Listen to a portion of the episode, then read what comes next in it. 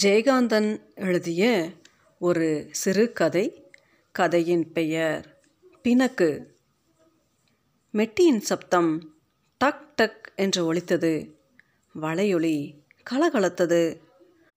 கூடத்தில் எட்டு வயது பேரன் முத்து வலதுபுறமும் நான்கு வயது பேத்தி விஜி இடதுபுறமும் நித்திரையில் ஆழ்ந்திருக்க நடுவே படுத்திருந்த கைலாசம் பிள்ளை தலையை உயர்த்தி பார்த்தார். கையில் பால் தம்ளருடன் மருமகள் சரசா மகனின் படுக்கையறைக்குள் நுழைவது தெரிந்தது. தன் மீது விழுந்த பார்வையால் சரசாவின் தலை கவிழ்ந்தது. கிழவருக்கு கொஞ்சம் குறும்புதான். கைலாசம் பிள்ளையின் பார்வை அவளை பின்தொடர்ந்து சென்றது. அவள் அறைக்குள் நுழைந்தாள் கிரீச் என்ற ஒளியுடன் கதவு மூடியதும் மேலே செல்ல முடியாமல் அவரது பார்வை கதவில் முட்டிக்கொண்டது. மூடிய கதவின் மீது ஒரு பெண் உருவம் சித்திரம் போல் தெரிந்தது. வயது பதினாறு தான் இருக்கும். மழுங்கு சீவி பின்னிய சிகையில் உச்சி வில்லை தளர்ந்து துவளும் ஜடையில் திருகு வில்லை நெற்றியில் முத்து சுடரை அள்ளி விசிறும் சிட்டியும் பவள உதடுகளுக்கு மேல் ஊசலாடும் புல்லாக்கும் முழங்கை வரை இறங்கிய ரவிக்கியோடு சரசரக்கும் சரிகை நிறைந்த பட்டுப்புடவை கோலமாக கருமை படர்ந்து மின்னிய புருவக் கொடிகளின் கீழாய் மைத்தட்டி பளபளக்கும் பெரிய விழிகள் மருண்டு நோக்க இளமையும் மருட்சியும் கலந்து இளையும் வாளிப்போடும் வனப்போடும் நாணமும் நடுக்கமுமாய் நிற்கும் அந்த பெண். ஆமாம் தர்மாம்பாள் ஆட்சியின் வாழைப்பருவ தோற்றம்தான் அது. அந்த உருவம் மூடிய கதவிலிருந்து இறங்கி அவரை நெருங்கி வந்தது. வெட்கம் பயம் துடிப்பு காமம் வெறி சபலம் பவ்யம் பக்தி அன்பு இத்தனையும் ஓர் அழகு வடிவம் பெற்று நகர்ந்து வருகிறது. கைலாசம் தாவி அணைக்க பார்க்கிறார். சமையலறை வேலையெல்லாம் முடித்துக்கொண்டு கூடத்திற்கு வந்த தர்மாம்பாள் பேரப்பிள்ளைகளின் அருகே பாயை விரித்தாள். அருகே ஆளரவம் கேட்கவே நினைவு கலைந்த பிள்ளை மனைவியை பார்த்தார். தலை ஒரு பக்கம் கால் ஒரு பக்கமாக போட்டபடி உறங்கும் பெரிய பையனை புரட்டி சரியாக கிடத்தினாள் பிள்ளையோ லட்சணமோ. பகலெல்லாம் கடந்து ஆடு ஆடுன்னு ஆடுறது. ராவில் அடித்து போட்டாப்புல பிரக்ஞே இல்லாமல் தூங்குறது. அடடா என்ன ஆட்டம் என்ன குதிப்பு?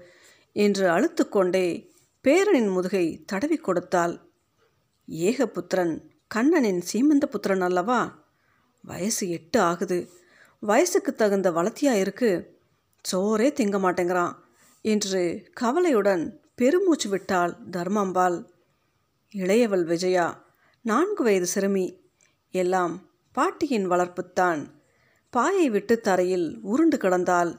அவளையும் எழுத்து பாயில் கிடத்தினாள். ம் பாட்டி என்று சினிங்கினாள் குழந்தை. ஒன்றுமில்லடி கண்ணு தரையில் கிடக்கியே. ம் தூங்கு என்று முதுகில் தட்டி கொடுத்தாள். கைலாசம் தனது பசுமை மிக்க வாலிப பிராய நினைவுகளில் மனசை மேய விட்டவராய் மௌனமாக அமர்ந்திருந்தார். நீங்கள் ஏன் இன்னும் குந்தி இருக்கீங்க உங்களுக்கும் ஒரு தாலாட்டு பாடணுமோ? பாலை குடிச்சிட்டு படுக்கக்கூடாதா? கொண்டு வந்து வச்சு எத்தனை நாளே ஆகுது? ஆறி போயிருக்கும். என்று சொல்லிக்கொண்டே கலைந்து கிடந்த அவரது படுக்கையை ஒழுங்குபடுத்தினாள். கொஞ்சம் உன் கையால் அந்த டம்ளர் எடுத்துக்கொடு பால் தம்ளரை வாங்கும்போது அவள் கையை பிடித்து கொண்டார். ஆமாம் படுத்து தூங்குடாங்கிறியே எந்த சிரிக்கும் அவள் எனக்கு வெத்திலை அடித்து கொடுத்தா? என்று அவள் கையை விடாமல் சிரித்து கொண்டே கேட்டார். சிரிப்புக்கு குறைச்சல் இல்லை. பிள்ளை இல்லாத வீட்டில் கிழவன் துள்ளி விளையாடனானா. கையை விடுங்க. யாரடி கிழவன்? நானா? என்று மனைவியின் கன்னத்தில் தட்டியபடி சிரித்தார். இல்லை இப்போ தான் பதினேழு முடிஞ்சு பதினெட்டு நடக்கு. பொண்ணு ஒன்று பார்க்கவா? எதுக்கு? நீ தான் இருக்கியே. அவள் முந்தியை பிடித்து இழுத்தார். ஐயா என்ன இது? மறுபடியும் சிரிப்புத்தான். கிழவர் பொல்லாதவர். பாலை குடித்த பிறகு உடல் முழுதும் வேர்த்தது. துண்டால் உடம்பை துடைத்து கொண்டு அப்பா ஒரே புழுக்கம். அந்த பாயை கொண்டு போய் முத்தத்தில் வெறி நான் வெத்தலை சிலத்தை எடுத்துகிட்டு வரேன் என்று எழுந்தார். தர்மாம்பாள் பாயை சுருட்டி கொண்டு கூடத்து விளக்கையை அணைத்தாள். முற்றத்தில் பளிர் என்று நிலா வெளிச்சம் வீசிய பாகத்தில் பாயை உதறி விரித்தாள். மாடி என்னம்மா காத்து வருது? என்று காலை நீட்டி போட்டு உட்கார்ந்தாள். மேலாக்கை எடுத்து முன் கையிலும் முகத்திலும் வழிந்த வியர்வை துடைத்து கொண்டால் ரவிக்கையின் பித்தானை கலற்றிவிட்டு முதுகுப்புறத்தை உயர்த்தி கையில் இருந்த காம்பினால் பின்புறத்தை சொரிந்து கொண்டாள். கைலாசம் பிள்ளை மனைவியின் அருகே அமர்ந்து நிலா வெறிக்கும் வான்வெளியை வெறித்து பார்த்தார். ஆகாச வெளியில் கவிழ்ந்து மிதந்து செல்லும் மேகத்திரள்கள் நிலவின் அருகே வரும்பொழுது ஒளிமயமாகவும் விலகி செல்கையில் கரிய நிழற்படலங்களாகவும் மாறி மாறி வர்ணஜாலம் புரிந்தன. இந்த நில ஒளியில் ஆம் இதே நிலவுதான். காலம் எத்தனையானாலும் நிலவு ஒன்றுதானே. இந்த நிலவில் பாட்டியின் மடியில் அமர்ந்து கதை கேட்டுக்கொண்டு பால் சோறு உண்ட பருவம் முதல் தனக்கு வாய்த்த அருமை மனைவி தர்மாம்பாளின் மடியில் தலை சாய்த்து இன்ப கனவுகளில் மயங்கியபடியே தாம்பூலம் வாங்கி கொண்டதெல்லாம் அந்த நிகழ்ச்சிகளெல்லாம் நிலவில் படிந்த மேகங்கள் ஒளி பெறுவது போன்று நினைவில் கவிந்து ஒளி பெற்று ஜொலித்தது. பிறகு விலகி குறைந்து ஒளி இழந்து கரிய இருள் நிழலாய் மாறி நகர்ந்தன. மேகம் எங்கே? எங்கோ இருக்கும் நிலவு எங்கே? நினைவு எங்கே? இப்பொழுது தான் இருக்கும் நிலை எங்கே? நினைத்தால்தான் நினைவா? நினைக்காத போது நினைவுகள் எங்கு இருக்கின்றன? நினைவு ஏன் பிறக்கிறது? எப்படி பிறக்கிறது? நினைவு அப்படி என்றால் நினைப்பதெல்லாம் நடத்த வைத்தானா நடக்காதவற்றை நினைப்பதில்லையா? நினைப்பு என்பது முழுக்கவும் மெய்யா? பொய்யை ஆசைகளை அர்த்தமற்ற கற்பனைகளை அசட்டு கற்பனைகளை நினைத்து நினைத்து நினைவு என்ற நினைப்பிலேயே நெசமாவதில்லையா டொக் டொக். தர்மாம்பாளின் கையிலிருந்த பாக்கு வெட்டி இரவின் நிசப்தத்தில் பாக்கை வெட்டித்தள்ளும் ஒளி. கைலாசம் தன் மனைவியை காணும் பொழுது தன்னையும் கண்டார். தர்மாம்பாள் உள்ளங்கையில் வைத்திருந்த வெற்றிலையில் உறைந்து போயிருந்த சுண்ணாம்பை சுரண்டி வைத்து திரட்டி பாக்கையும் சேர்த்து இரும்புரலில் இட்டு டொக் டொக் என்று இடிக்க ஆரம்பித்தாள். கைலாசத்தின் நாவு பற்கள் இருந்த இடத்தை துளாவியது. ம் எனக்கு எப்பவுமே பல்லு கொஞ்சம் பலகீனம்தான் உடம்பை ஒரு முறை தடவி பார்த்து கொண்டார். முண்டாவையும் புஜங்களையும் திருகி கைகளை உதறி சொடக்கு விட்டு கொண்டார். ரோமம் செறிந்த நெஞ்சிலும் புஜங்களிலும் சர்மம் சற்று தளர்ந்திருந்தாலும் தசை மடிப்புகள் உருண்டு தெரிந்தன.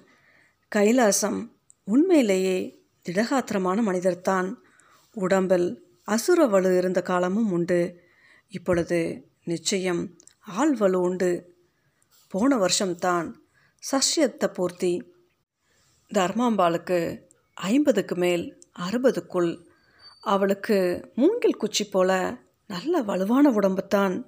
ஒல்லியாக இருந்தாலும் உடலில் உரம் உண்டு. இல்லாவிட்டால் ஏறத்தாழ நாற்பத்தைந்து வருஷமாக அந்த உடம்புக்கு ஈடு கொடுக்க முடியுமா? கிழவரின் கை மனைவியின் தோலை ஸ்பரிசித்தது. என்ன கொஞ்சறீங்க? வெத்தலையை போட்டுக்கிட்டு படுங்க என்று இடித்து நசுக்கிய வெற்றிலை சாந்தை அவரது உள்ளங்கையில் வைத்தால் மீதியை வாயிலிட்டு குதப்பி ஒதுக்கி கொண்டாள் தர்மாம்பாளுக்கு பற்கள் இருக்கின்றன என்றாலும் புருஷனுக்காக எடுப்பதில் மீதி தானும் போட்டுக்கொள்வதில் ஒரு திருப்தி. ஆறு வருடமாய் இப்படித்தான். அந்த தம்பதிகளுக்கிடையே ஒரு சிறு மனத்தாங்கள் கூட இதுவரை நின்றதில்லை. ஒரு சச்சரவு என்பதில்லை. சி எட்டி நில்லு என்று அவர் சொன்னதில்லை. சொல்லியிருந்தால் அவள் தாங்குவாளா என்பது இருக்கட்டும். அவர் நாவு தாங்காது. சிரிப்பும் விளையாட்டுமாகவே வாழ்க்கையை கழித்து விட்டார்கள் கழித்து விட்டார்கள் என்று சொல்லிவிட முடியுமா? இதுவரை வாழ்வை அப்படித்தான் கழித்தார்கள். நிலவு இருண்டது. எங்கும் ஒரே நிசப்தம். கூடத்தில் படுத்திருந்த முத்து தூக்கத்தில் ஏதோ முனகியவாறே உருண்டான். அறைக்குள்ளிருந்து வளையல் கலகலப்பும் கட்டிலின் கிரீச்சொலியும் பெண்ணின் முணுமுணுப்பும். எங்கோ ஒரு பறவை சிறகுகளை படபடவென்று சிலுப்பிக் கொள்ளும் சத்தம். அதைத் தொடர்ந்து வவ்வால் ஒன்று முற்றத்தில் திரிந்த வான்வெளியில் குறுக்காக பறந்தோடியது. முற்றத்தில் ஒரு பகுதி இருண்டிருந்தது. நிலவு எதிர் சரக கூரைக்கும் கீழே இறங்கிவிட்டது. அவர்கள் படுத்திருந்த இடத்தில் நிழலின் இருள் நில ஒளிக்கு திரையிட்டிருந்தது. தர்மாம்பாள் தொண்டைக்குள் கலகலவென்று இளமை திரும்பி விட்டது மாதிரி சப்தமில்லாமல் சிரித்தாள். கிழவரின் அகண்ட மார்பில் அவள் முகம் மறைந்தது. பொன் காப்பிட்ட அவளது இரு கரங்களும் கிழவரின் முதுகில் பிரகாசித்தன. இருளோ நிலவோ இரவோ பகலோ இளமையோ முதுமையோ எல்லாவற்றையும் கடந்தது தானே இன்பம்? ஆம் அது இன்பம் மனசில் இருப்பது. இருந்தால் எந்த நிலைக்கும் எந்த காலத்துக்கும் யாருக்கும் அது ஏற்றதாகத்தான் இருக்கும். தர்மாம்பாலும் கைலாசமும் மனசில் குறைவற்ற இன்பம் உடையவர்கள். வயசை பற்றி என்ன? டொக் டொக். கைலாசம் நிலா வெளிச்சத்தில் பாயை இழுத்து போட்டுக்கொண்டு இரும்புரலில் வெற்றிலையை இடிக்கிறார் அருகே தர்மாம்பாள் படுத்திருக்கிறாள். தூக்கம் அரை தூக்கம் மயக்கம்தான். நீங்கள் இன்னும் படுக்கலையா? ம் நீ வெத்தலை போடுறியா? ம். அந்த தூணோரம் செம்பில் தண்ணி வச்சுருக்கேன். கொஞ்சம் கொண்டாந்து தாரீங்களா? நாக்க வரட்டுது என்று தொண்டையில் எச்சிலை கூட்டி விழுங்கினாள். எனக்கும் குடிக்கணும் என்றவாறு எழுந்து சென்று செம்பை எடுத்து தண்ணீரை குடித்து விட்டு கொண்டு வந்தார் கைலாசம். அவர் வரும்போது நிலவொளியில் அந்த திடகாத்திரமான உருவத்தைக் கண்டு தர்மாம்பாளின் மனம் வாலிப கோலம் பூண்டு அந்த அழகில் லைத்து கிறங்கி வசமிழந்து சுக்கியது. அவர் அவள் அருகே வந்து அமர்ந்தார். தாகம் தீர தண்ணீர் குடித்த தர்மாம்பாள் ஆழ்ந்த பெருமூச்சுடன் அவர் மேல் சாய்ந்தாள். வலுமிக்க அவரது கரத்தை லேசாக வருடினாள். அவளுக்கே சிரிப்பு வந்தது. சிரித்தாள். என்னடி சிரிக்கிற? ஒன்றுமில்ல இந்த கிழங்கு அடிக்கிற கூத்தை யாராவது பார்த்தா சிரிப்பாங்களேன்னு நினச்சேன். அவர் கண்டிப்பது போல் அவள் தலையில் தட்டினார். யாரடிக்கலாம்? கிழவர் சிரித்தார். அவளும் சிரித்தாள். தர்மாம்பாள் எழுந்து உட்கார்ந்து இன்னொரு முறை வெற்றிலை போட்டுக்கொண்டால் அவள் பார்வை கவிழ்ந்தே இருந்தது. கிழவர் அவள் முகத்தை தடவி கொடுத்தார். அவள் விழிகளை உயர்த்தி பார்த்தாள். அவர் அவள் விழிகளுக்குள்ளே பார்த்தவாறு சிரித்தார். ச நீங்கள் ரொம்ப மோசம் என்று வெட்கத்துடன் கண்டிக்கும் குரலில் சினுங்கினாள் தர்மாம்பாள். அனுபவித்த சந்தோஷத்தால் காரணமற்ற சிரிப்பும் பொத்துக்கொண்டு வந்தது. கிழவருக்கு பெருமை தாங்க முடியவில்லை. அவரிடம் ஏதாவது வேடிக்கை பேசி விளையாடத் தோன்றியது அவருக்கு. உள்ளங்கையில் புகையிலை வைத்து கசக்கியபடி தனக்குள் மெல்ல சிரித்து கொண்டே அந்த காலத்தில் நான் அடித்த கூத்தெல்லாம் உனக்கு எங்கே தெரிஞ்சிருக்க போகுது? என்று சொல்லிவிட்டு தலையை அண்ணாந்து புகையிலை வாயில் போட்டுக்கொண்டார் ஏன்? சீமைக்கா போயிருந்தீங்க. தர்மு உனக்கு தெரியாது. நீ எப்பவும் குழந்த தான் உங்ககிட்ட நான் அப்போது சொன்னதே இல்லை. இப்போ சொன்னால் என்ன? கிழவர் கொஞ்சம் நகர்ந்து சென்று சாக்கடையில் எச்சில் துப்பி விட்டு வந்தார். நம்ம சந்நிதி தெரு கோமதி இருந்தாலே ஞாபகம் இருக்கா? கால்களிலே சதங்கை கொஞ்ச கருநாகம் போன்ற பின்னல் நெளிந்து திரும்பி வாளடித்து சுழல கண்களும் அதரங்களும் கதை சொல்ல இவர்க்கும் எனக்கும் பெரு வழக்கு இருக்குது என்ற நாட்டிய கோலத்துடன் முத்திரை பாவம் காட்டி சதுராடி நிற்கும் ஒரு தங்க பதுமை போன்ற கோமதியின் உருவம் தர்மாம்பாளின் நினைவில் வந்து நின்றது. ஒரு கணம் மயல் காட்டி மறையாமல் நிலைத்து நின்றது. என்ன ஞாபகம் இருக்கா? அந்த காலத்தில் அவளுக்கு சரியாக எவ இருந்தா? என்ன இருந்தாலும் தாசினா தாசி தான் அவளுகளை மாதிரி சந்தோஷம் கொடுக்க வீட்டு பொம்பளைங்களால் ஆகுமா? ம். தர்மாம்பாளின் கண்கள் கிழவரின் முகத்தை அர்த்தத்தோடு வெறித்தன மனம்? ஓஹோ. அந்த காலத்தில் அவன் நாட்டியம்னா பறந்து பறந்து ஓடுவாரே அதுதானா? என்று பற்பல நிகழ்ச்சிகளை முன்னிறுத்து விசாரித்து கொண்டிருந்தது மனம். கிழவர் குறும்பும் குஷிமாய் பேசிக்கொண்டிருந்தார் என்னை ஒரு தடவை நீலகிரிக்கு மாற்றிருந்தாங்களே ஞாபகம் இருக்கா? கண்ணன் அப்போ வயத்தில் ஏழு மாதம் இல்லையா? ம் தர்மாம்பாளின் விழிகள் வெறித்து சுழன்றன. இது சத்தியம் இது சத்தியம் என்று அவளுள் ஏதோ ஒரு குரல் எழுந்தது. அப்போது தனியாக போனேன்னா நினச்சிக்கிட்டு இருக்க? போடி பைத்தியக்காரி அந்த கோமதி தான் என் கூட வந்தா. அவள் உடம்பு சில கணக்காக எல்லாம் இருக்கும். ம் அவள் என்ன சொன்னா தெரியுமா கடைசியில்? கிழவர் தனக்குத்தானே சிரித்து கொண்டார். நானும் இதுவரைக்கும் எத்தனையோ பேரை பார்த்துருக்கேன். ஆம்பளானா நீங்கள் தான் கிழவர் மறுபடியும் சிரித்தார். அது என்ன சிரிப்பு? பொய் சிரிப்பா? மெய் சிரிப்பா? தர்மாம்பாளின் நெஞ்சில் ஆத்திரமும் துரோகமிழைக்கப்பட்ட வஞ்சிக்கப்பட்ட ஏமாற்ற வெறியும் தணலாய் தகித்தன. நெசந்தானா? பின்ன பொய்யா? அதுக்கு என்ன இப்போ? எப்பவோ நடந்தது தானே அட பாவி கிழவா பொய்யோ மெய்யோ அவள் திருப்திக்காவது மாற்றி சொல்லக்கூடாதா? தர்மாம்பாள் கிழவிதான். கிழவி பெண் இல்லையா? துரோகி துரோகி என்று அவள் இருதயம் துடித்தது. ஆமாம் அது உண்மைத்தான் பொய்யில்லை ஏனோ அவள் மனம் அதை நம்பிவிட்டது. பொய்யாக இருக்குமோ? என்று சந்தேகிக்க கூட இல்லை. அதெல்லாம் தாம்பத்திய ரகசியம்.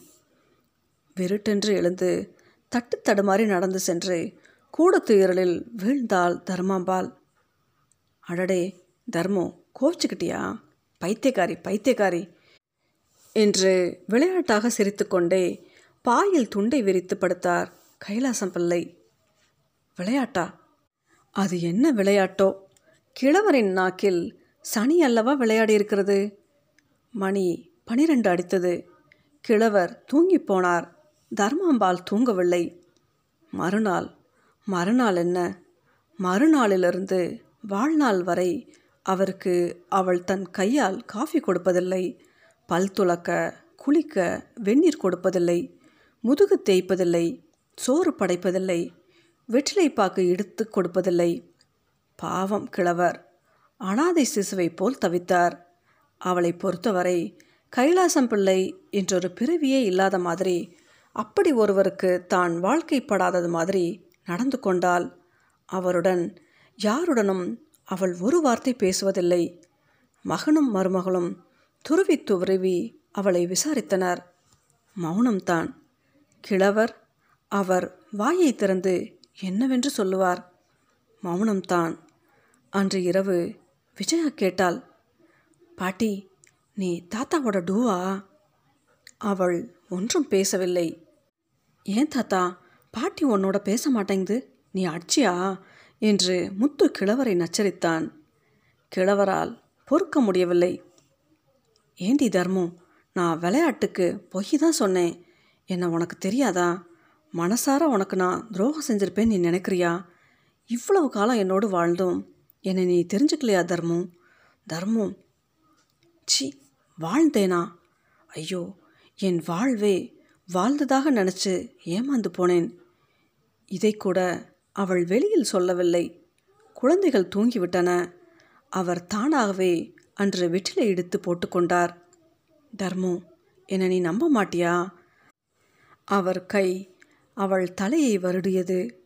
அடிப்பட்ட மிருகம் போல் உசுப்பி கொண்டு நகர்ந்த அவள் உடம்பு துடித்து பதபதைத்தது. சி என்ற அருவறுப்புடன் உருமினாள். தொட்டிங்கன்னா கூச்சல் போட்டு சிரிக்க அடிச்சிடுவேன். அவளுக்கு மூச்சு இழைத்தது. உடல் முழுதும் வேர்த்து நடுங்கியது. அப்படி அவரிடம் அவள் பேசியது அதுவே முதல் தடவை. அவரும் திகைத்து போனார். கிழவர் மனம் குமரி எழுந்து நடந்தார். என்னை என்னை சந்தேகிக்கிறேளா என்று நினைத்த பொழுது மனசில் என்னவோ அடைத்து கண்கள் கலங்கின. போறா நல்ல கதிக்கு போக மாட்டா என மனம் சபித்தது. யாருமற்ற நாதியற்ற அனாதை போல் தெருத்திண்ணையில் வெறுந்தரையில் படுத்துக்கொண்டார் தர்மாம்பாளை கைப்பிடித்தது முதல் அன்றுத்தான் முதன் முறையாக அவர் கண்களிலிருந்து கண்ணீர் பெருகி வழிந்தது. விதி விதி என்ற முனகல். விதிக்கு வேலை வந்துவிட்டது. இரவு மணி எட்டு. தெருவாசற்படியில் கார் நிற்கிறது. கூடத்து அறையில் தர்மம்பால் படுக்கையில் கிடக்கிறாள். அவளை சுற்றி பேரனும் பேத்தியும் மகனும் மருமகளும் நிற்கின்றனர். டாக்டர் ஊசி போடுகிறார். தெருவில் திண்ணையோரத்தில் நிற்கும் கைலாசம் பிள்ளை பதைக்கும் மனத்தோடு ஜன்னல் வழியாக எட்டி எட்டி பார்க்கிறார். உள்ளே செல்ல அவருக்கு அனுமதி இல்லை. டாக்டர் வெளியே வருகிறார். கண்ணன் பெட்டியை எடுத்துக்கொண்டு அவர் பின்னே வருகிறான். டாக்டர் என் உயிர் பிழைக்குமா? என்ற கைலாசம் பிள்ளையின் குரல் டாக்டரின் வழியில் குறுக்கிட்டு விழுந்து மறுக்கிறது. டாக்டர் பதில் கூறாமல் தலையை குனிந்தவாறே கைலாசம் பிள்ளையின் சோகத்தை மிதித்து கொண்டு போயே விட்டார். கிழவர் தன்னை மீறி வந்த ஆவேசத்துடன் உள்ளே ஓடுகிறார். தர்மு தர்மு என்னை விட்டுட்டு போயிடாதடி. தர்மு நீட்டி விரைத்து கொண்டு கட்டிலில் கிடக்கும் தர்மாம்பாளின் உடலில் அங்கங்களில் அசைவில்லை உணர்வில்லை. உயிர் நெற்றியில் ஒரு ஈ பறந்து வந்து உட்காருகிறது. நெற்றி சருமம் புருவ விளிம்பு நெளிகிறது. கண்கள் அகல விரிந்து ஒரு முறை சுழல்கின்றன. கண்கள் கலங்க கண்ணீர் பெருக தம்ளரில் இருந்த பாலை தாயின் வாயில் பார்க்கிறான் கண்ணன். யாரு?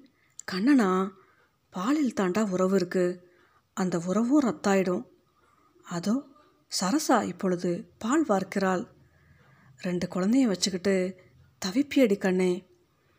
பேரன் முத்து பாட்டி பாட்டி என்று சினுங்கியபடியே பாலை ஊற்றுகிறான். முத்துவை அள்ளி அணைத்து கொள்ள துடிப்பது போல கண்கள் பிரகாசிக்கின்றன. பயந்து ஒன்றும் புரியாமல் குழம்பி நிற்கும் விஜயின் பிஞ்சுக்காரங்களால் பாட்டியின் உதடுகளுக்கிடையில் பால் வார்க்கும்போது அதில் தனி இனிப்போ முகத்தில் அபூர்வ கலை வீசுகிறது. மடக் மடக் என்று பால் உள்ளே இறங்குகிறது. மேல் துண்டில் முகத்தை மூடிக்கொண்டு உடல் பதறி குலுங்க வந்து நின்றார் கைலாசம்.